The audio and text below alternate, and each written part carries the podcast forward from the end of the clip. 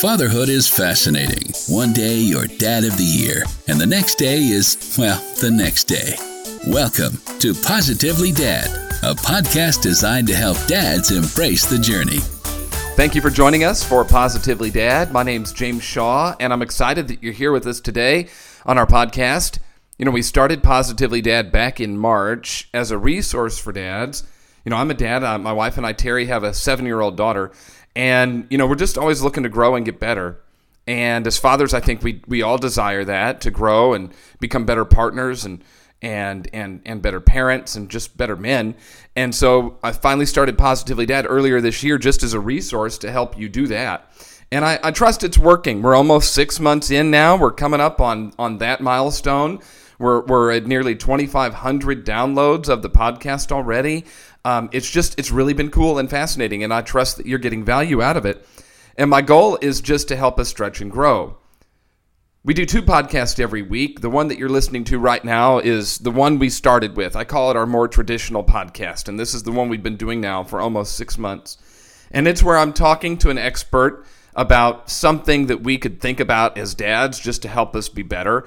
And um, so that's what the one you're listening to today. Then every Thursday, we release a dad talk episode. That's what I call it, dad talk, where we just talk to a dad about being a dad. There's some really cool ones of those where we've done 10 of those so far. We release them every Thursday. So if this is your first time listening to Positively Dad, or, or maybe you've only listened to this podcast and not our dad talk episodes, I'm going to encourage you to go back and listen to the ones that you've missed because we've, we've just talked to some really cool people and I've learned so much as a dad and that's been a big help.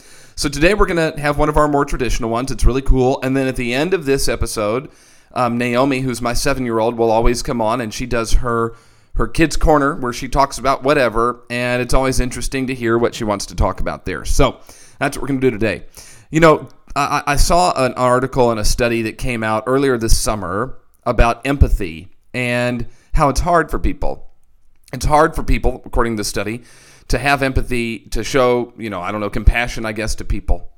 It's hard for people to, to show empathy um, when we're all out there just working to make things happen. And why is that so hard? And I, and I thought as a parent, you know, our kids are always learning and growing, and um, and sometimes it's difficult to put ourselves in their situation. You know, I'm, I'm 42, my daughter's seven. Like, there's a 35 year gap there, and so you know, when she's struggling to figure something out or persevere in some way or make something happen, you know, I find that there's times that that just stresses me out. And, and I've, I've jumped on her about stuff when there's really no reason to do that. And then there's other times that I just have a lot of compassion and empathy for her. And, and so when I saw the study, I thought, you know what? Today, uh, this is something I could learn from, and maybe you can learn from it too. Where how, how as, as parents, can we just show a little bit more empathy? And so we're going to talk with Dr. Daryl Cameron, and he is at Penn State. He did the research on it, and he's going to talk with us a little bit about the study. And then, as a parent himself, he'll talk with it, talk with us about how, as parents, we should understand empathy. So, Dr. Cameron, thank you so much for joining us on Positively Dad. Uh, thank you very much for inviting me.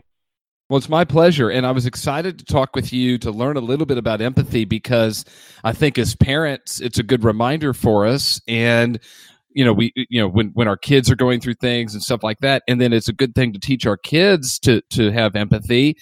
And, and it seems like we're in a world that just doesn't have a lot of empathy right now. Oh, certainly. I mean, I think that, um, there's, there's, there's, a, there's certainly a lot to be said about the role of empathy in, uh, not just morality and ethics broadly speaking, but you know, how do we raise moral and ethical kids, and you know, how do we communicate empathy? How do we try to encourage it, um, while at the same time trying to teach uh, kids how to be resilient, how to because empathy can sometimes be can be challenging, can be, can be quite rewarding, and it can be quite challenging. And I think that part of the you know part of the goal as parents is trying to understand what are the right ways to present these challenges in a way to to foster the growth that you want to see long term. Well, what do you think are some of those ways? Well, I think you know this is this is an area that you know people who work in social psychology, developmental psychology. There's a there's a number of different things people are trying to find ways to increase empathy. uh, where my home base is in social psychology, a lot of the work that we do is to try to understand how do you change how people think about the world, sometimes in a short term way. How do you get them to rethink the situations they're in? in? In a way that might, in some cases, hopefully bolster desirable qualities like empathy.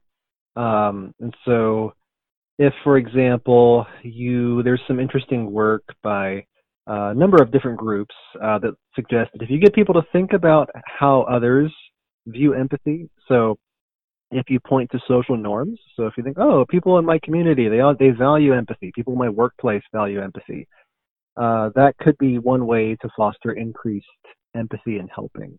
so Jamil Zaki, one of my colleagues, has a, some work on this, uh, but others as well that if you get people to believe that others are empathetic and value empathy, it actually, you know, perhaps not surprisingly, increases your own sense of empathy.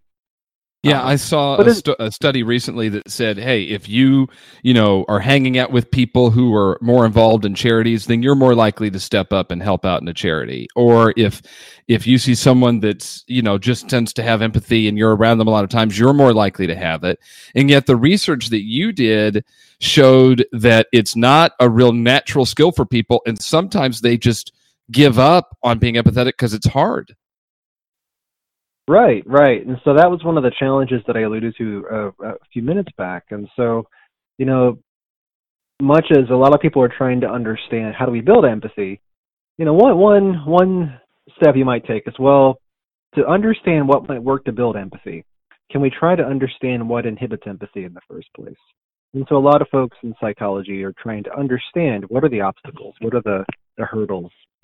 And so uh, with my a couple of my grad students, Julian Scheffer, Eliana Hadjiandreou, and uh, also uh, Mickey Inzlicht and Cendri Hutcherson. Uh, we we did a paper where we were looking at this idea that empathy, in some cases at least, appears to be kind of hard. And by hard, we mean effortful, taxing, kind of like doing a difficult math problem. It's something that, when faced with the suffering of someone else. When faced when you're when you're thinking about what does it mean to empathize, where that means trying to take on and understand the experiences of other people, that can be a daunting task sometimes. You may not entirely know what the other person feels. You may have concerns. Oh, what if I think they're feeling this way, but they're feeling some other way, and I get it wrong, and that offends them. Uh, there's any number of challenges to really getting inside the minds of other people. And so we developed a task and a series of studies to try to unpack that question to try to see like, how do we get a sense for empathy's difficulty level. And so I'm happy to talk more about that if, if you have specific questions, but that was kind of the overarching goal. It's like we don't tend to think of empathy as this effortful challenge. Often you hear it described as this kind of automatic emotional impulse. It just happens. Um, but then at the same time, you hear colloquially at least, discussions of things like empathy fatigue, the idea of being too exhausted and overwhelmed to, to, to really care and feel for others. And, you know, I think it's, it's a challenge that, uh, that many of us as adults face. You know, there's so many crises around the world where we feel like we might be a bit, the scope of which are so large, they might feel overwhelming. And a lot of my older work kind of focused on that, this idea of large scale crises like natural disasters and genocide. How empathy is difficult to cultivate. Yeah, um, I mean, it sounds like to me that empathy is not a behavior, it's a skill. I mean, it's something that's taught and learned and you work at. Is that right?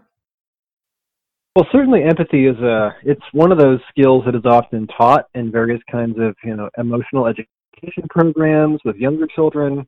Um, it's seen as an aspect intelligent among some.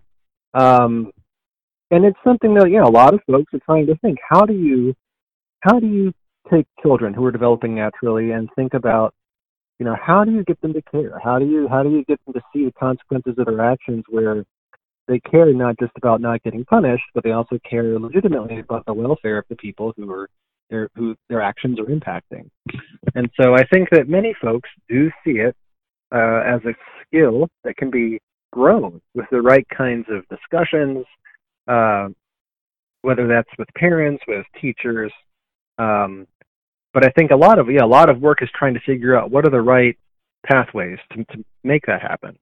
And I think yeah, pe- people do think it's something that can be grown.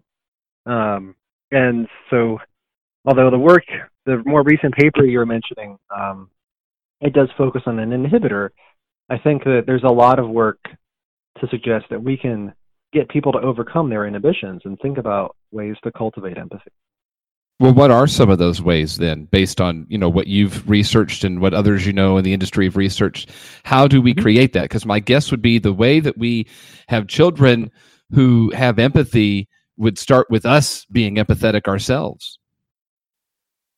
Right, right. So, um, yeah, so getting past that, and again, there's, you know, I think I would say a lot of this work is it's it's a growing body of work, and so I think it, as with anything in science, you know, it's something that we build our knowledge base and we keep trying new things, but there's never settled, set in stone.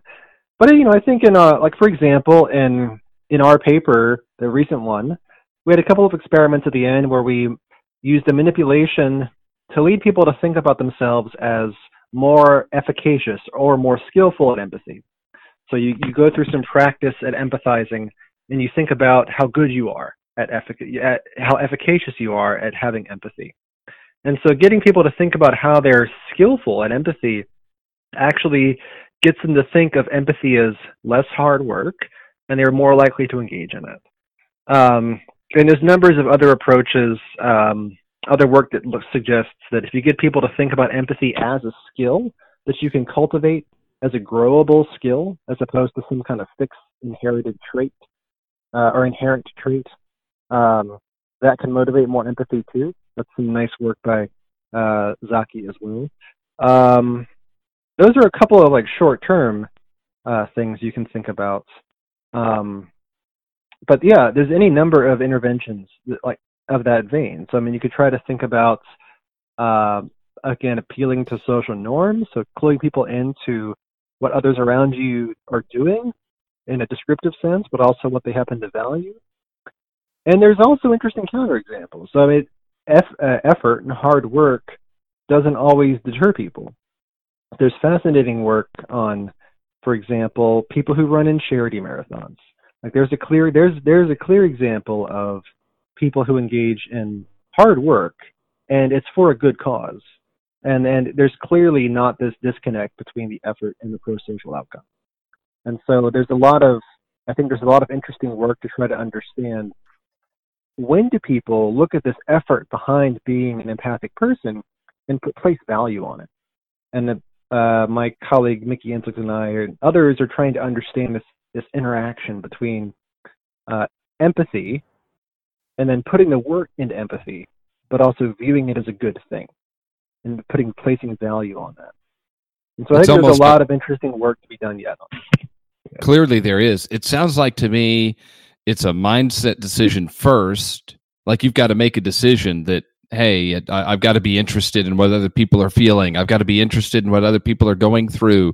I need to be interested in other people's perspectives. And when you make that decision, then you can do the work of understanding that, right? Right. So I mean, this all presupposes right that you that you have an active aspiration to care and improve yourself in the first place. And so, um, you know, one of the, I guess, as as backgrounds, kind of the overarching framework that I and some others work from is the empathy is uh, it's it's about motivation. It's about what you care about, and it's you know it's easy to it's easy to look at empathy in some situations and think okay like we just can't feel empathy in some cases like you know my oldest so my older work when I was in graduate school was about empathy for large scale suffering and why we why we sometimes seem to be insensitive to these big large crises and one interpretation of such an event would be, well, we just can't feel empathy in these cases. It's too, too big. It's too massive. It, it would be impossible for us to cognize and understand something of that scale. But a motivational perspective gets to this question you're posing of, of caring, and it's about well, when people are facing, like if, if I see if, if if I see a news story coming to my email about a major disaster, I might entertain in my head, well, look, like what do I care about in this situation? If I if I choose to engage with the story, is this going to be a lot of effort? Is it going to be emotional? Is it going to make me feel like I have to do something to help? But also, those are costs but also there are benefits. I can think about, you know, if I do this, if I try to engage with the story and do something, is it going to make me feel like I am acting consistently with my moral principles? Might it confer some kind of reputational benefit? It might feel good to have empathy and help. Um, and so, long story short, a motivational perspective would just suggest that whether or not we have empathy in many contexts, even contexts where it seems quite hard, is a balance of how we, you know, it's, how we balance those costs and benefits. And so this question of do you care at all in the first place to engage? That really is uh, it's a good good question. It's really central to how motivated empathy uh, theorists try to answer this question. Well, it's like we're measuring things, right? To see do we need to even take the time to care, and then what do we do? It, it makes me think of, I mean, we're in a massive debate over immigration in this country right now, and and it's been a debate for a long time. It's been amped up here over the last few years. And it seemed like we were just kind of sitting on our sides. And then we see the videos and the pictures of the families who were separated at the border. And it seemed like that definitely got attention of people who may have been sitting on the sidelines because we got you know people a group of a, a, larger group of people become interested and then their morals come into play and that's what you're saying right that when your morals are challenged or something like that is when you might show up in a way to show some empathy. Is that what you're saying? Well, I definitely think that morality and sense of identity can play a large role. In the social norms piece, for example, if, if people think that those with whom they share some kind of close bond, it could be people people at your kin, uh, it could be a political group, it could be close friends. If you think they think something and if you care about their opinions, certainly that could motivate you your empathy in that direction. And so if if if if people whose opinions you really value have a strong stance and empathy for or against a particular set of individuals, that could certainly be one factor that shapes how you manage your own feelings of empathy. Um, or if there's different um, perspectives on how we should feel empathy, you know, there's some arguments for and against uh, whether empathy is worth cultivating. This has been a hot debate within like psychology and philosophy, political science, and a lot of other fields too. And you know, depending upon what you think others think about empathy as a good thing or a bad thing, or if empathizing with with certain groups is a good or a bad thing, uh, yeah, these are definitely factors that could enter into your decision making in terms of how to cultivate or whether to cultivate your own feelings. So let's go back then to the parenting side of it. And um, I believe, if I recall, you have kids, right? I do. I have a pair yeah. of kids, yes. Yeah. And how old are your kids? So I have a six and a half year old son uh, and a, a, just turned one year old daughter. Oh, congratulations. That's so fun. And um, I, yeah, and I think that parents go, look, I want my kids to care about others and be interested in others and be kind to others and um, you know, and, and, and play well and that sort of thing. And that's a that's part of uh, of empathy. How, are, how what are the ways for us as parents to teach that to our kids based on your research and your experience as a dad? Well, based upon my experience as a dad, I think that, um, which I, you know, it is it is fascinating and fun to think about ways to, you know, think of the relationship between psychology and parenting. Um, you know, I, I think based upon my experiences, part of it is a matter of perspective taking. It's trying to actively uh, cultivate a sense of understanding. So, especially for my for my oldest, my son, I'm trying to get him to understand about he, he connecting the connecting actions to consequences. So, seeing that well, if this thing, if you engage in this kind of action, it might cause, you know, person uh, negative feelings, or it might cause them positive feelings. So, for example, like, look, you made your sister giggle and laugh like incredibly. Like, look, look at, see that reward from interacting positively uh, with your sibling. You know, one of the things that is sometimes focused on is kind of cultivating the sense of the warm glow of helping. So the feel good feeling of being empathetic and compassionate. And so we tr- I try to, um, you know, provide my my son, my kid, they're both kids, but primarily my son, given that he's a little bit older, the sense of, you know, here's why it's such a great thing to be kind to other people. Here's why it's good. Like trying to provide the, the social reinforcement for positive acts of kindness and empathy. Um, so trying to primarily provide a sense of reward and reinforcement, um, but also trying to model that too. So trying to, in terms of how we interact with others, trying to provide a sense of here's here's why it's important to care about other people. Here's trying to model that through our actions and behaviors as well. In part because, you know, explicitly saying like, okay, you should care about this is one thing, but also the more implicit, tacit kind of role modeling is also super important. Yeah, so that's where I wanted to go next is is you know how are you showing him why he should care as opposed to telling him he should care about something? Well, part of it, I mean, part of it has to do with um, just how we interact with others. I mean, some of this is super small moment kinds of things like tones of voice, uh, kind of the civility with which we try to aspire to engage with other people in our everyday lives you know, letting like turn even things like like turn taking. Like just you know, make it like modeling like here, like this is why you listen to someone in a conversation, and then you you try to understand their perspective and you respond.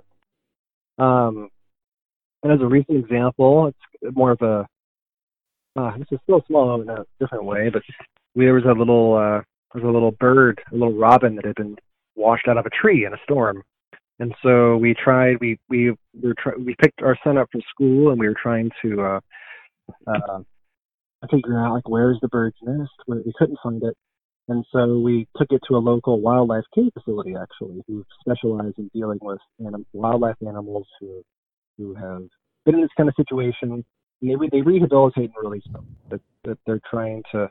They work with local conservancy agencies to try to help wildlife animals. The point being, this is a an example of uh, trying to model strong empathy and caring behavior for, for you know, well, all sentient beings, but animals in particular. And I think it was one of those singular moments for him. I would imagine. Uh, I would I would maybe guess that years hence he'll look back on that with some memory and um, so it's I mean it's a mix. I mean that's just one example of something recently that happened this past week, but um, we just try to show, you know, here's here's why we should care. And sometimes it's sometimes it's trying to provide lessons and explicit statements. And sometimes it's just trying to enact the process of providing care to something. And whether that's helping a, little, a, baby animal or interacting positively with our pet at home, uh, just showing like this is how you treat beings with care and not callousness. Right. So, as we wrap up, what is it you want our listeners to know about empathy? You know, just again, based on your experience and your research. So, I think one of the most interesting things that's happened in the past few years, and it just dovetails with some of the, the political things um, a little bit, these larger ethical uh, discussions about the value of empathy.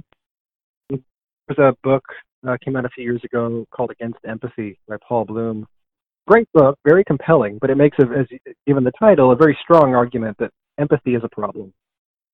And the argument is that empathy has these biases, that it's a biased emotion, basically. That, that they argue in the book, or he argues in the book, that we see that empathy is stronger in response to like single identifiable victims, but not to large scale atrocities or suffering or climate change, things like that. Um, empathy also seems to be stronger for in groups and out groups. And so, from that basis, and on the argument that we can't change those empathy biases, it would seem that it's not the most reliable thing to rely upon to cultivate intergroup dialogue or engagement with collective action and so forth. That's how the argument goes. Um, my colleagues and I have a kind of a different perspective, and I think it really it it, it summates a lot of our discussion too. Um, so, coming from a, motivational perspective, it really is that it's not that you can't have empathy in these contexts. It might be challenging, sure. It might be challenging to cultivate empathy for an event that, that impacts so many people, or for people who have a very strong disagreement with you. Um, but it doesn't mean we can't do that. And if we try to educate people about the inhibitions they have about not empathizing that may move us in a positive direction. And so the nutshell lesson just being that empathy is often a matter of choice. It's often about how we choose to interact with others based upon the expected cost and benefits. And so, from that perspective, um, empathy could very well be a good thing. I, I would argue it is a good thing. It does have some cost to it, but it has some wonderful, incredibly ethical benefits. And I think for listeners, it's that many folks in psychology suggest that empathy is this motivated it's a motivational phenomenon it's something we, it's about how we choose to engage with the world um, there's a writer leslie jamison uh, who has this book a short it's a series of short stories about her life called the empathy exams and she has a wonderful quote in it that i often use in my presentations at conferences it's that empathy isn't just something that happens to us it's a matter of choice. It's a matter of how we choose to extend ourselves to the world. And my let my personal recommendation for listeners would be it's tempting to think we just can't feel something. We just can't feel empathy because people don't tend to because it seems like no one's responding. But really I think there's much more possibility for choice there. And don't make the mistake of, of assuming that an empathy gap or an empathy deficit always has to be that way. You can choose to act differently. And I think a lot of interesting psychology research is, is already done so, has already begun to support this, but an increasing amount suggests that empathy is much more malleable than some critics are giving it credit for. Well, fascinating stuff. I've learned a lot today, Dr. Cameron. I trust our listeners have as well. So I thank you very, very much for taking the time out of your day to join us. Thank you. Well, thank you very much for the invitation, and I uh, look forward to uh, hearing more of your podcast. Awesome. Thanks so much. An eye opening conversation with Dr. Cameron about empathy. My takeaways are it is an attitude, it is a choice, and that, that we've got to be purposeful about it. If we desire our children to be people who grow up and care and are compassionate about other people, then our responsibility as parents is to be that ourselves and and I'm sitting and, and thinking about it as we're doing this interview, and I'm going, how often is it that I say something to somebody on the road, honk my horn, say something that, hey, they must be learning how to drive, whatever, when my daughter's in the car, and that little tiny action, what kind of impact does that have on how she sees the world and the way she sees other people? And if we're truly going to raise children who care, and are compassionate people, empathetic to others, we have to demonstrate that ourselves. It made me think about something, and that is, you know, we all come from different perspectives, we all have different ideas, we all have different realities. There's 7 billion people on the planet, so there's 7 billion different realities. And our, our reality is really designed by how we perceive things, not necessarily how things are. So everyone's reality is different and everyone's reality is the perfect reality for them. How, however, you see something is perfect for you. It makes sense based on your beliefs and understanding and experiences in the past.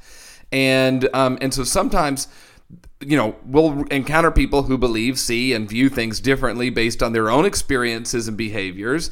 And it's really easy to go into judgment, not empathize, not be curious. And so somebody told me one time that being interested is a choice that choosing to become interested in someone else's perspective is a decision that we make, whether you're going to be interested or not. And think about how much easier life would be, how, how all the problems that we could solve, that if instead of forcing our attitude or beliefs on someone, we said, you know what, I'm curious how you got there. And to me, that's empathy, being curious about how someone got there. You don't have to agree with them, you can be interested.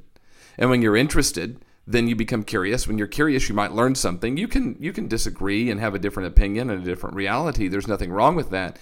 And uh, maybe if we just pa- paused and listened for a minute, that might change the way we look at some things. And um, and for our kids, the way we behave in those little tiny moments are huge moments for them. And we're teaching them how to interact and treat and behave and, and, and interact with other people.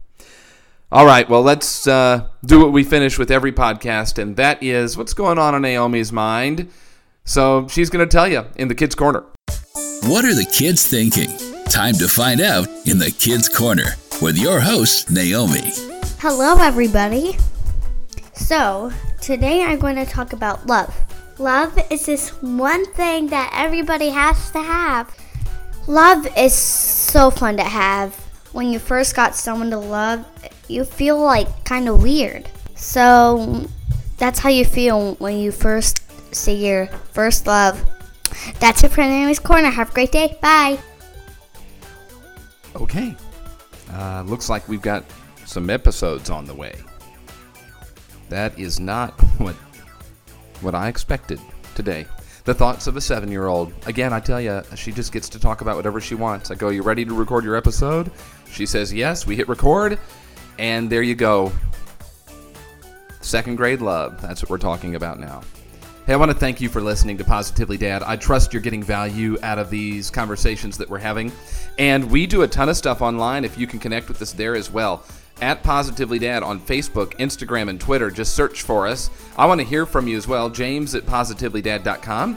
And then if you would, oh my goodness, this is how we get this message out is from people like you sharing and telling their friends about it. Would you rate us wherever you are listening? Five stars, please. And then write a review too. Those are so huge for us. We even share those on our social media and it gets other people to listen. And then invite people to, to our social media pages. Share our episodes with them. Hit the subscribe button so you never miss one. Let's work together to get this message out there so that people can get on this Positively Dad journey and we can all grow. I want to thank you for listening, and we'll see you next time on Positively Dad. Bye bye.